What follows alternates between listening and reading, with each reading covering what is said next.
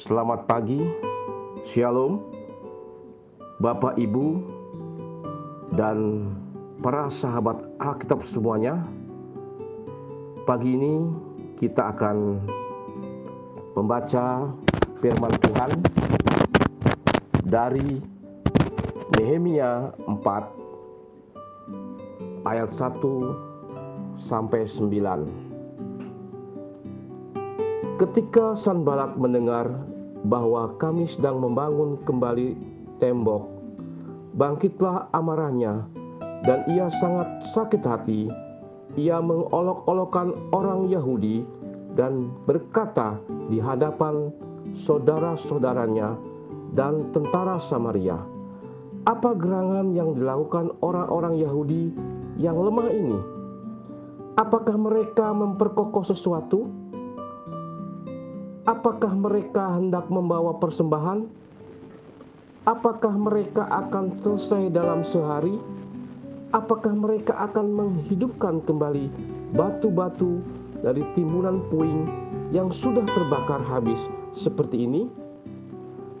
Lalu berkatalah Tobia, orang Amon itu yang ada di dekatnya, sekalipun mereka membangun kembali, kalau seekor anjing hutan meloncat dan menyentuhnya, robohlah tembok batu mereka.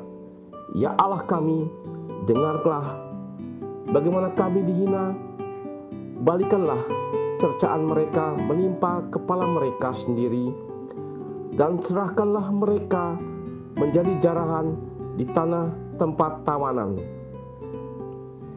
Jangan kau tutupi kesalahan mereka, dan dosa mereka jangan kau hapus dari hadapanmu, karena mereka menyakiti hatimu dengan sikap mereka terhadap orang-orang yang sedang membangun. Tetapi kami terus membangun tembok sampai setengah tinggi dan sampai ujung-ujungnya bertemu. Karena seluruh bangsa bekerja dengan segenap hati.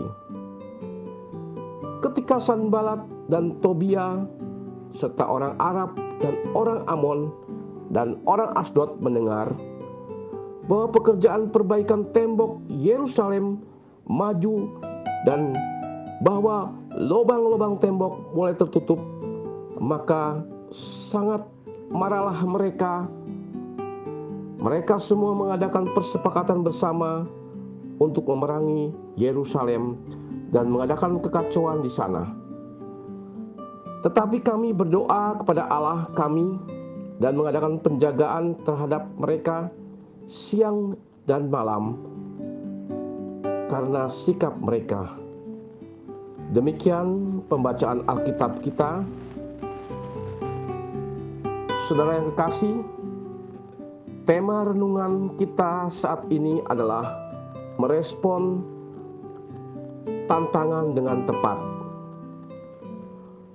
Proses pembangunan berjalan, umat melakukan dengan segenap hati dan memberikan yang terbaik. Dapat dibayangkan bagaimana perasaan umat masa itu. Mereka mendapatkan kesempatan untuk ambil bagian dalam misi besar.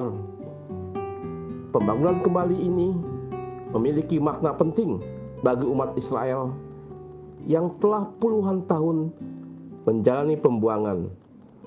Upaya baik ini nyatanya tak luput dari tantangan. Pada bacaan kita kali ini, umat mendapatkan tantangan dari pemimpin daerah sekitar Yerusalem yang berusaha untuk menggagalkan upaya pembangunan tersebut. Menanggapi tentang tantangan di depan mata, nyatanya Nehemia dan umat tidak gentar mereka terus membangun dengan memohon pertolongan dan perlindungan Tuhan.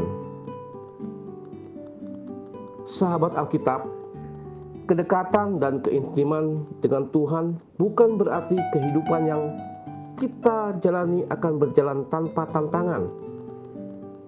Justru relasi dengan Allah tersebut memampukan kita untuk berpengharapan dan melampaui pergumulan yang ada di depan kita.